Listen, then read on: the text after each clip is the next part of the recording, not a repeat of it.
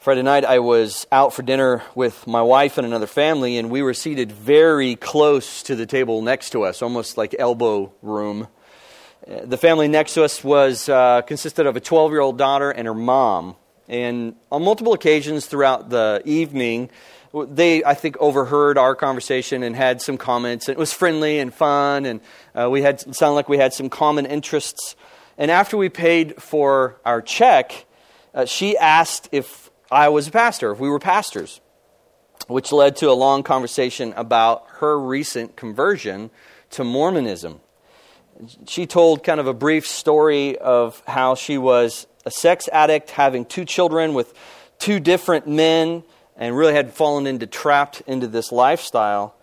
And she shared uh, in a brief in a brief testimony of how it wasn't until she had two Mormon missionaries that came to her door and really showed her how to be freed from this problem that had overcome her life. And so we asked her, What was your background? She said, Well, I grew up Baptist. And if you don't know this, uh, a lot of Baptists are converted to being Mormon. And so she said that. So we asked her, What was your experience like struggling with this? She said she had struggled with it in her entire childhood. And what, what was it like? In the Baptist world, and she said that when she would, you know, explain her frustrations or her struggles, and especially when she got pregnant for the first time, she didn't receive help or uh, encouragement. She basically was told she didn't deserve to have that baby and encouraged to give it away. So, in the Mormon religion, they offered Jesus as the relief to her addiction. And so she began to tell us about how she had been released from this trap. And Jesus, for her, is not necessarily her Savior from her sins. She would, of course, acknowledge that. But what she kept talking about over and over and over again was how Jesus was her Savior from her addiction. She was very proud to say that she had just become temple worthy. And if you don't know anything about Mormonism, that's a big deal. Not very many people are temple worthy. There's a lot that's required to be temple worthy. You can just Google that sometime. But it's it's quite a bit. Not only that, you have to be up on your tithe. You have to give up a certain amount of money to be temple worthy. And one of those is when they ask you the question, when the prophet or whoever it is that they're working with at the moment, their elder, asks them the question, Are you celibate? She said, I've been very proud to say for two years I have been celibate. So she showed us her little temple worthy pass, which I've always heard about, I've never seen one. So it was interesting to see it. But for many in the world, Jesus is only presented as a fix to their temporal problem. And so she would wholeheartedly say that she loves Jesus and she loves her religion because of what it's done for her, because of what it's offered for her. So when you hear the, the advertisement put out there, and this I've been looking at, at church advertisements recently just because I'm curious. We're a new church and we're letting people know who we are. And as I look at them, you hear or do you struggle with your marriage, your job, addiction, anxiety, depression, weight loss? Jesus wants to help you. Follow him, and he will make your life better. That's, that's the advertisement. What, what breaks my heart is that what is being offered is far less than what Jesus truly is. He isn't a life improvement program. He isn't a motivational story. He isn't a good advice for life's journey. He's God. And He saves sinners, as Byron said this morning, from the Father's wrath. He takes them from death to life. He transforms them into living beings. He gives them eternal hope, not just temporal relief. As it relates to our passage tonight, Jesus is faced with a woman who's found herself in the same situation as this young girl was in Friday night that I had dinner next to. Five, this, this, this woman in John 4, five, male, uh, five failed marriages, and now in a sixth relationship. The amount of disappointment and heartache she must have felt in her life. Maybe there was no father in her life. We don't know. Maybe she has fallen into the trap of that sexuality and marriage is something that it's not. And she keeps trying to fulfill something in her life. She has made the same mistake repeatedly. You think after the third or the fourth time, but now she's on number six. Last week we looked at the story from the perspective of Jesus. Why is it that Jesus found himself at this well? Why this story? And our conclusion was is that the gospel is the great equalizer. The Nicodemus, who was seen as holy and righteous in the culture, who was a teacher amongst the Jews, was in equal need of the gospel as the woman at the well. And Jesus was willing to give the gospel to Nicodemus as much as he was to the woman at the well. but now we're going to look at it from her eyes. And John helps us see it from her perspective. And so we are going to look at some details in a little bit, same details in a little bit different way. What she receives from Christ as one whose life is shattered and lives a life full of rejection. That's what we look at. Now, it's clear from this story and the parable of the Good Samaritan that Samaritans were hated by Jews. But the question is why? We're going to look at this a little bit more. For the sake of time, I'm going to do a real quick, brief overview, give you some extra information that I didn't give you last week. But this is the animosity between the, the, the reason for it. There's, there was actually good reason for the Jews to be upset at the Samaritans. Now, their anger went, because they are sinners, as we are, their anger probably went a little bit above that which it should have been, like when someone is driving irresponsibly, in my opinion, and my anger may go a little higher than what's necessary at times. I just wish my horn was louder. But there was a direct command from God to the children of Israel that they were not to intermarry with any other nation, with any other um, um, groups of people. And this is why. He says in Deuteronomy 7 3, You shall not intermarry with them, giving your daughters to their sons, or taking their daughters for your daughters, for they would turn away your sons from following me to serve other gods. Then the anger of the Lord would be kindled against you, and he would destroy you quickly. Well, that's a perfect description of exactly what happened. They got sent into captivity, and while into captivity, they were separated, and you have this group of people who ended up near the Assyrians who were in Samaria, and they started to intermarry with each other, the very thing that God told them not to do. In the book of Nehemiah, chapter 6, there's a story in there where you have uh, the Samaritans who want to help with the building of the temple. Of course, they are now uh, a, a, broken race. They are a dirty race. They're a defiled race because they've intermarried with another religion, which, of course, the Assyrians did not see Yahweh as the one and true God. So the, the Jews said, No, you can't help us. And that, of course, made the Samaritans very angry. So they decided to then try and stop the building of the temple, which there's a whole story in that. But they also received into their community the outlaws and the ex, those who were excommunicated from the Jews. And so Samaria, Samaria became this place where if you got booted because you were disobedient in the, in the Israelite community, just go to the Samaritans, they'd bring you in. And so there was this continued compounding anger. One, you've broke God's law. You are, you are now filthy. You are now unclean. You're an unclean race. Number two, you are, you are um, you have in, in our history you have caused great conflict we're trying to build a temple so they said forget you we're going to build our own temple and on top of that the people that were outcast and punishing you're receiving which is just continuing to make them angry. So really what they started was what we would call a cult. What's the definition of a cult? Cult starts with the baseline of something that's true the bible and then they change it. They alter it. So they believed in the first five books of the law but they rejected everything else. And they believed that true worship was in Mount Gerizim and not on Mount Zion. And so this interaction ends up coming in. But there is there's so much animosity between them, and rightfully so. There was some laws given about rejecting those who had rejected the commandments of God, but they took it to a level that was beyond what was required. So the Jews considered the people of the city of Samaria to be unclean, and you should avoid unclean people like you would avoid dead people, a dead body.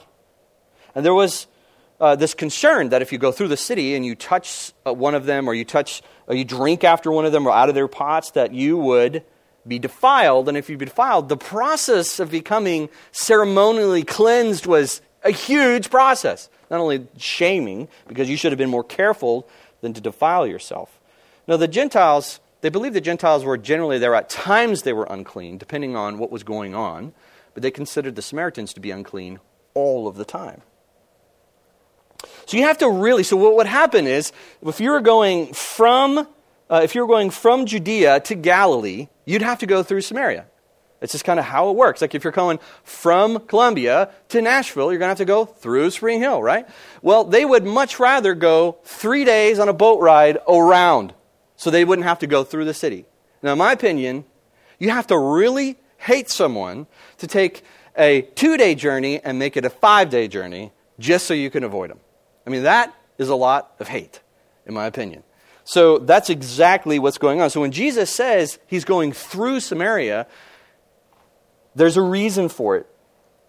So looking at John 4, I wanted to point out the amount of details that John shares with uh, with us, just, just giving us kind of really the color of the reality of what's going on here. And he's done this multiple times, but we're going to kind of taste and smell and feel everything about this interaction. And every single detail is to help us see with our own eyes if, if, as if we were there. So going back to verse 4, uh, again, there's debate on what John 4 4 means, but he says he had to pass through Samaria. I think God in his sovereignty knew very well why he had to go through the city because he had an appointment with a woman there that was going to become one of his evangelists.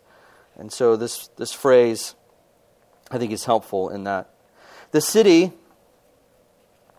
Um, uh, we already talked about that. So let's read John 4 5. So he came to a town of Samaria called Sychar, near the field that Jacob had given to his sons Joseph. Jacob's well was there. Jesus, wearied as he was from his journey, was sitting beside the well. It was about the sixth hour. A woman from Samaria came to draw water. Jesus said to her, Give me a drink. For his disciples had gone away into the city to buy food. The Samaritan woman said to him, How is it that you, a Jew, are asking for a drink from me, a woman of Samaria? For Jews have no dealings with the Samaritans. Now it's interesting, John had to throw that detail in there just as the gospel would grow in time. Maybe people would forget about the conflict between the two of them. So, John reveals some vital details that provide important insights to this story. And what we're going to look at is at the details about this woman. Now, there is some already. You have Jesus, who's already been on a two day journey. He's gone up to Samaria, he's walked through the desert, and it says that he's tired, and he sits, and he's thirsty. Just John giving us the picture, the, the, the humanity of Jesus. Of course, this woman doesn't think anything about it. When she walks up and sees Jesus, she just thinks he's a Jew who's tired, clearly, and is wanting a drink. So she doesn't look at him, and all of a sudden, there's a halo above his head, and angels are singing. She sees him as a man, just as a man. But here's the details about the woman that John gives us that are important. First of all, he says that the time that Jesus is there, about the sixth hour, we know that to be about noon, about in the middle of the day. It's hot. And this woman that's coming, she's coming alone. Now, normally, from what we see from culture, if you read from Josephus and other areas of culture, that women would not do that. They would go together either in the mornings and it was a time of fellowship. They would go and get their water, or they would do it in the evenings, but you would never go during the most hot part of the day. No one wants to be out during that time of the day. And so she went out by herself. Why would she come be coming out the hottest point of the day? Well, what we learn later on in the story is very clear why. Because she has a reputation. She doesn't want to be around other people. She, as at this point, as I mentioned earlier, has had five husbands. And in any culture, I don't care what culture you're in, even in modern day culture, that seems extreme. Five marriages. I guess unless you're in Hollywood. It's clear something within her can't be satisfied. What would lead someone to pursue so much pain and confusion? I'm sure is a painful story to hear. But I promise you, she didn't wake up one morning as a teenager and think to herself, I want to have as many failed relationships as I possibly can. That wasn't her ambition. And each new husband was an attempt to reset the last failure. Let's try this again. What she thought was love and satisfaction was only failure, and she was completely delusional. Of course, Jesus knows this about her. He's already demonstrated that he knows all things. The very reason he had to come to the city, to sit at the well, and to meet this desperate woman. Now, back to our text, this passage is a testimony really, to women. An entire chapter given to a woman's interaction with Jesus. And an important interaction. Look at verse 7. A woman of Samaria came to draw water. And Jesus said to her, Give me a drink. For his disciples had gone away into the city to buy food. Most likely at that time you would have a bag that you could lower down or some kind of a container to lower down into the well by a rope. Of course, his disciples clearly took this with them. But there are several shocking points to Jesus' question to the woman. You see, Jesus or Jews would never drink from a water pot from a Samaritan. It was even documented by the Jews and some rabbis that that would make you seem unclean. And so when Jesus asks for this, it's puzzling to the woman. Not only that, Jews, as I mentioned last week, would not speak to a woman in public. And this is why she responds in the way that she does. There's even some that would say it's not even worthy, and this is, this is how far the culture got, it's not even worthy for a man to speak to his wife in public. So, verse 9 the Samaritan woman said to him, How is it that you, a Jew, asks for a drink from me, a woman of Samaria? for Jews have no dealings with Samaritans. And Jesus answered her, If you knew the gift of God, and who it is that is saying to you, Give me a drink, you would have asked him, and he would have given you living water. Jesus grabs the woman's attention immediately and starts working on her heart. And I love how Jesus does this time and time again in the Gospels. Jesus never answers the woman's question. He, he did this in the opposite with Nicodemus. Nicodemus walks up and says, Hi, Jesus. And he goes, This is how you inherit eternal life. It's as if Jesus is unaware of the absurdity of the situation. He completely ignores her, treats her as a normal human being. He treated her as he treated Nicodemus. He had a the actual theological discussion with Nicodemus, as he's going to do with this woman, which was, as far as a rabbi would never have a theological discussion with a woman in public, let alone a Samaritan. Because of this, Jesus pays no attention to the bitterness in her voice and ignores her question. How, how is it that you are having a conversation with me at this moment? And he moves right into what he planned or planted himself at the well to do. And Jesus wastes no, no time. Asks her for a drink of water, which is, you know, very polite. I'm thirsty. I think he asked for the drink of water because he was genuinely thirsty. And then from that continues the conversation. The gift of God is what he begins the conversation. With. Now, this is the same story he has with Nicodemus, and both of them miss the illustration. Both of them miss the, the shadow of what Jesus is pointing to. With Nicodemus, it was rebirth. With her, it's living water with this woman. Look at verse 11. The woman said to him, Sir, you have nothing to draw water with, and the well is deep. Where do you get that living water? Are you greater than our father Jacob? He gave us this well and drank from it himself, as did his sons and his livestock. So the woman, knowing that he is speaking, knowing that she is speaking to a Jewish rabbi, at least a Jew at the moment, enters into a theological question or debate with him, demonstrating her knowledge of her ancestry and of the Torah. She's very clear, she understands, according to Genesis and Exodus, that this land belongs to Abraham, Isaac, and Jacob, the fathers. And now you're offering something that is better than what's here? And how is it that you're doing that? What makes you better? Now, they believed, the Samaritans, that they would trace, they traced their, their line all the way from Jacob. And that was important to them. And this was probably her attempt to kind of bolster her importance to Jesus. Yeah, we're, we're important people. This is Jacob's land. This is his well. And so we, we have some importance here. Her question also has a natural negative bent requiring the natural answer of no. You're not saying you're, you're greater than they are, right? Now, she's surprised that a Jew would hit at being greater than a patriarch. Jesus got in trouble for this all the time. How is it you were saying that you are greater than Abraham, our father? No good Jew would ever do that. No one is greater than they are. So, how dare a stranger try to produce something greater than what this is here, this well that we have?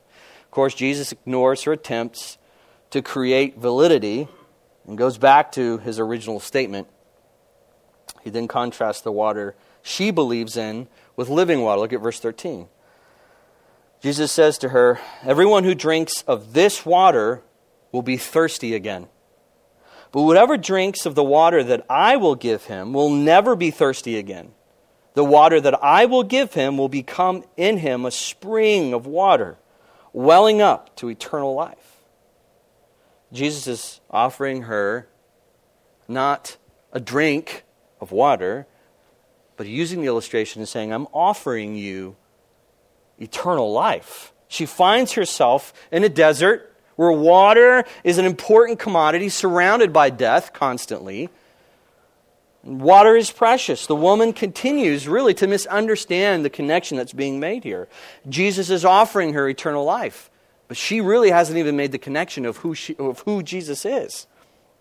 Now, we will read in the next verse that she only had selfish intentions and really missed the spiritual point that Jesus is making. So she's beginning to track with him, but only in that wait a minute, wait, you're offering me water that doesn't run out? I'm liking this. And as I mentioned before, many people come to Jesus in this way. Oh, wait, I'm, I'm liking the benefits that you're describing here. This is awesome. They approach him as the fix to their physical needs.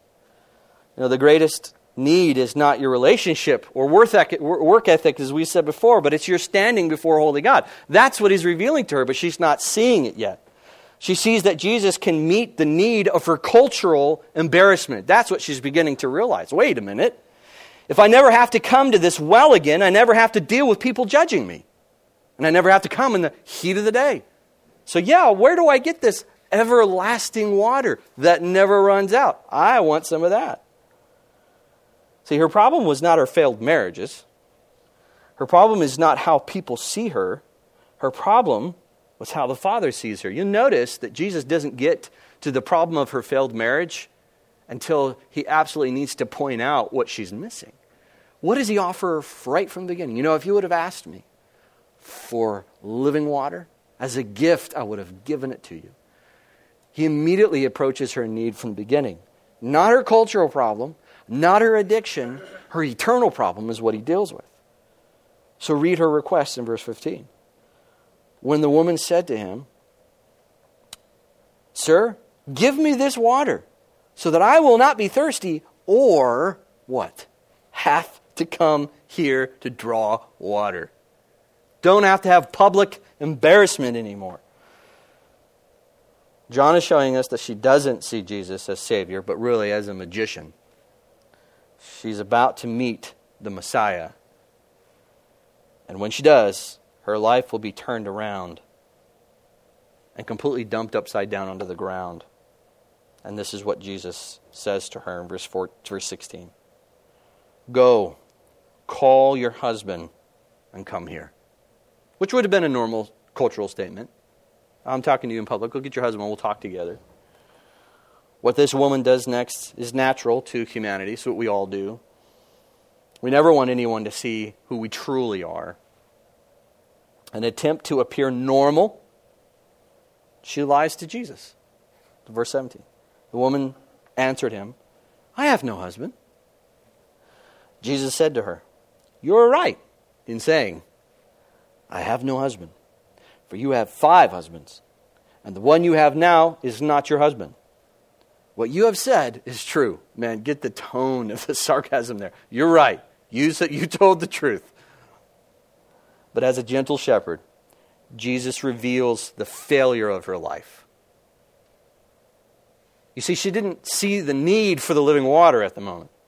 And Jesus comes in and dumps everything upside down and says, okay, let's, let's demonstrate what I'm trying to say here, what you need. Now, as we have seen already, she's avoiding the embarrassment of her life's choices by coming into the middle of the day to the well. We already seen that. John pointed that out, middle of the day, by herself. She has sought satisfaction and has failed miserably, and now is dealing with it. Something clearly is deeply wrong with her view of love and satisfaction. And shocked by her life being completely exposed by a stranger, you can only imagine. They're only a few seconds into the conversation, and Jesus goes, I know everything about you. Everything. It's like being at Thanksgiving. You know, oh, let me back up here. So, what she's trying really hard to do is deflect this conversation off of her. I mean, we were talking about uh, good things like how the Samaritans are legit. She wants Jesus to get into this heated debate because where she's about ready to take it is a very heated debate between Jews and Samaritans. It is like sitting at the Thanksgiving dinner and if people are asking you personal questions, you don't want to actually answer. All you need to do is, so, uh, you know, how is President Trump doing? Woo! Conversation gone, right? Especially if you have polarizing opinions. But I like to imagine the kind of tone she used when she makes the following statement. Look at verse 19. The woman said to him, Sir, I perceive that you are a prophet. you just gave details that no one would know unless they were part of this town. And this is where she goes, okay, I'm going to get this off of me because I don't want to talk about me. Our fathers worshipped on this mountain, but you say that in Jerusalem is the place where people ought to worship.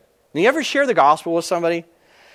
And when you begin to talk about their standing before God, you start the subject of sin, all of a sudden they want to talk about the reality of Noah and the ark or Jonah and the well, right? You know, I, my struggle with the Bible is not their sin. My struggle with the Bible is I don't know about this whole Noah and the ark thing. I don't know if that really happened. Who wants their life exposed for everyone to see? Even to a stranger. No one wants that. How about I talk to your spouse or to your parents and I get the secrets that really no one else knows? The secrets only your spouse knows. The biggest failures of your life. And then I read them to the church. No one wants that. But that's what she's feeling. Here's who you are. There's nothing else to hide now. And some of you are already sick to your stomach. You're already going through thinking about what is it that you have done at this moment. Man, if anyone ever found out about that. So do we blame this woman? no, we'll just let's uh, look aliens. No, no one blames her. Jesus ignores once again her attempt to deflect the conversation about her and points out the error of her theology. Look at verse 21. Woman. Now, this is the same kind of endearment. This is not him being rude, just like he used the same phrase to his mom, woman. Woman, believe me, the hour is coming when neither on this mountain nor in Jerusalem will you worship the Father. And why does the location not matter? Because what did Jesus say when he emptied out the temple? You're going to tear this down and it be, re- be rebuilt. Why? Because Jesus is the temple. The location of worship is going to be at a, very soon. It's not going to matter. 22. You worship what you don't know. We worship what we know, for salvation is from the Jews. A Jew telling a Samaritan that they don't know what they're talking about is not flattering language. At this point, Jesus isn't winning her over by patting on the back and saying, Yeah, you know, we have some differences of opinion here.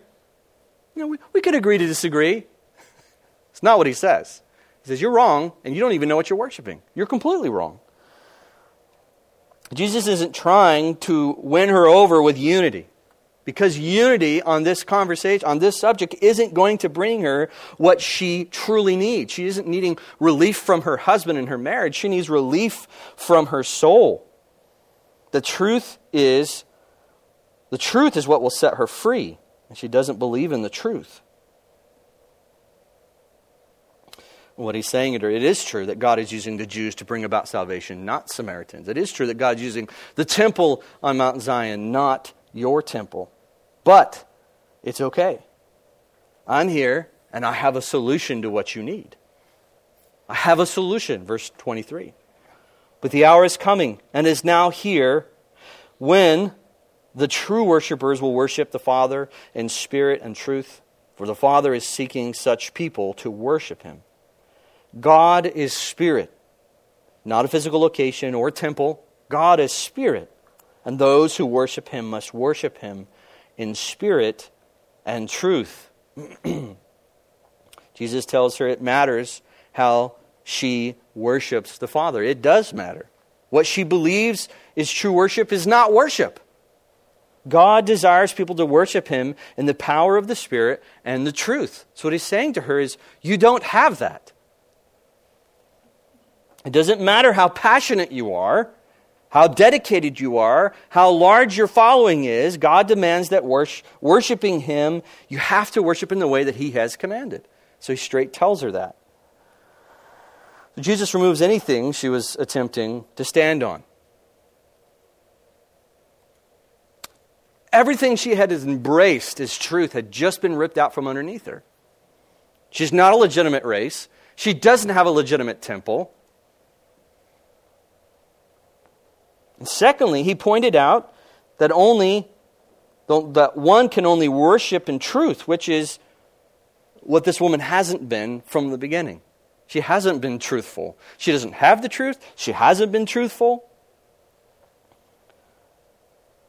She finally moves past her attempts to deflect, and this is what she asks I know, verse 25, I know that Messiah is coming he who is called Christ. When he comes, he will tell us all things. Again, I wonder the look on her face would be at Jesus. She's just she's hearing something that is not normal. So the the look I'm only imagining this. But the look on her face is she's beginning to wonder are are you are you the Messiah? Because I know when he's coming, he's going to talk like this. So, mystified by Jesus' words, the woman finally confessed her ignorance and said and expressed her longing. I know he's coming. Now, this woman had nothing left to hide at this moment. She clearly is aware of the teachings of the law that one would come She's already demonstrated she's aware of the Messiah. She's very clear of the Old Testament teachings. So her lifestyle clearly is not reflecting the obedience of the law, but she's theologically at least aware of it.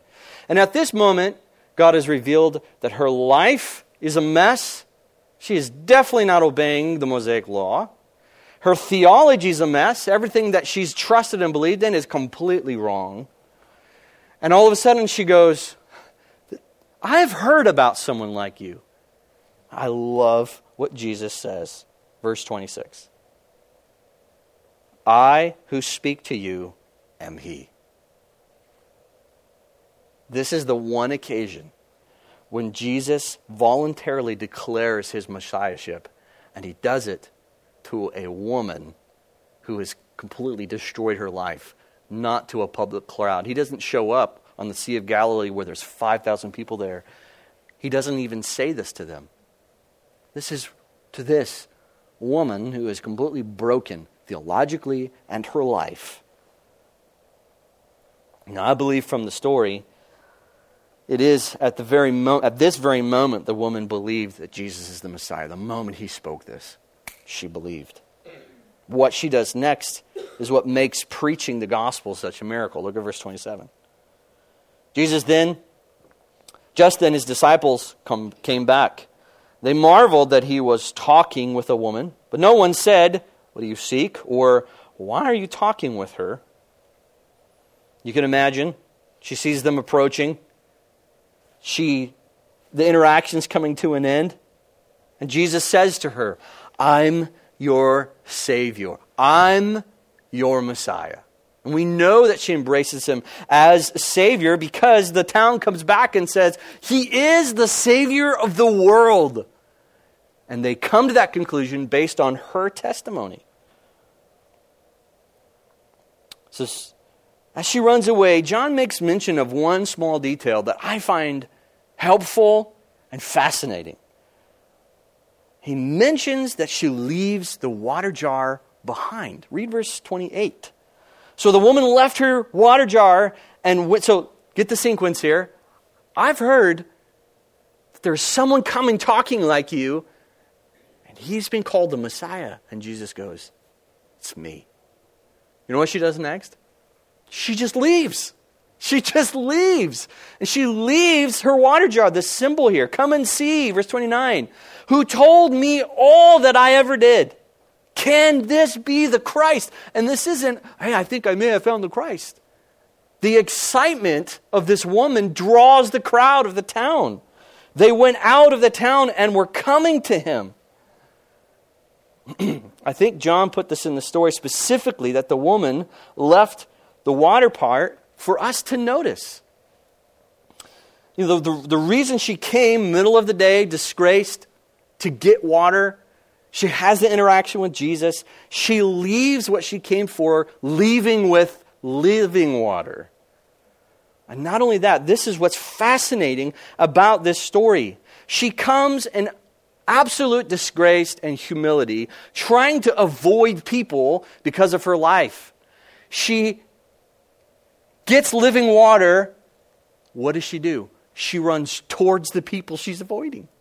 She runs towards them and says, I met a guy, he told everything about me, which is kind of an exaggeration because he really didn't, but just the important parts. He knows everything about me. And she convinces him to come out and see him. She no longer cares what people think of her. She has living water, she has eternal life. And she's so moved by what she has received. She doesn't care what anybody thinks anymore. She just wants him to meet who she met. And if he does this to me, who else can he do this for?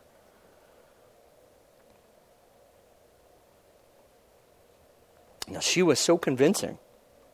She had a large number of people. We don't know how large, but it's large enough for them to mention the crowd that came. The next week, we're going to look at the interaction between Jesus and his disciples as it relates to this woman and evangelism. What I want us to take special notice of Jesus' solution to her problem. He sees her problem, and what he offers her is eternal life. You know, Jesus didn't offer her marital advice. Follow me, and I will make your marriage brighter. Jesus offered to fill the void of her soul, what she was trying to fill with these relationships could not be. The moment she's filled, what happens to her guilt? What happens to her shame? Gone. Gone. He says to her, Believe in me, and I will never abandon you. I will never leave you. You will never thirst again.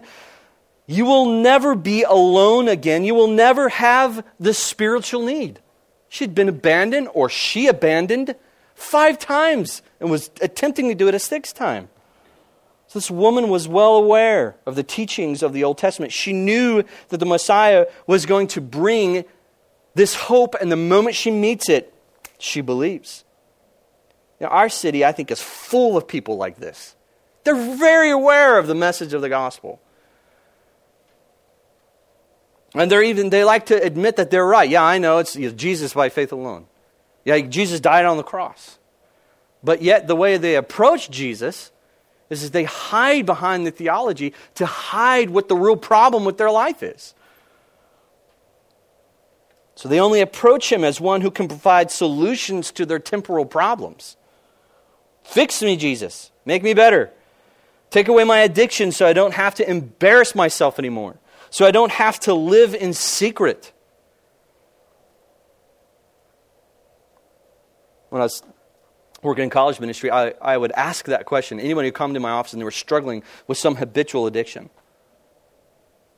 why do you want to get rid of it? Which they are always puzzled, like, because it's wrong. I understand that. But why? You're asking me to give you Jesus so you can stop this, but you don't understand you need Jesus for something far greater than this problem you have right now. And if you were to approach Jesus that way, this problem would be solved. But you don't approach Jesus that way. You approach him as the temporal fixer. So, what caused her to finally stop this futile attempt at covering her sins? Jesus as Savior, Jesus as Messiah. Verse 42, just in preparation for next week, they said to the woman, It is no longer because of what you said that we believe, For we have heard for ourselves. They went and heard the message from Jesus themselves. And we know that this is indeed the Savior of the world. I love that phrase. This is not indeed the, the, the, Messiah who's going to usher in this amazing kingdom and fix our captivity and fix our need for hunger and fix our marriages and fix all the problems of our, of our culture. He's saving the world. They got the point. They got the point. We cannot, as a church, offer Jesus as the fix for the problems of this world. I think it's misleading. Jesus did not come so that we could have better marriages or a better job or a better life. That's not why he came. Now, is it the result? I absolutely think my marriage is better because of Jesus.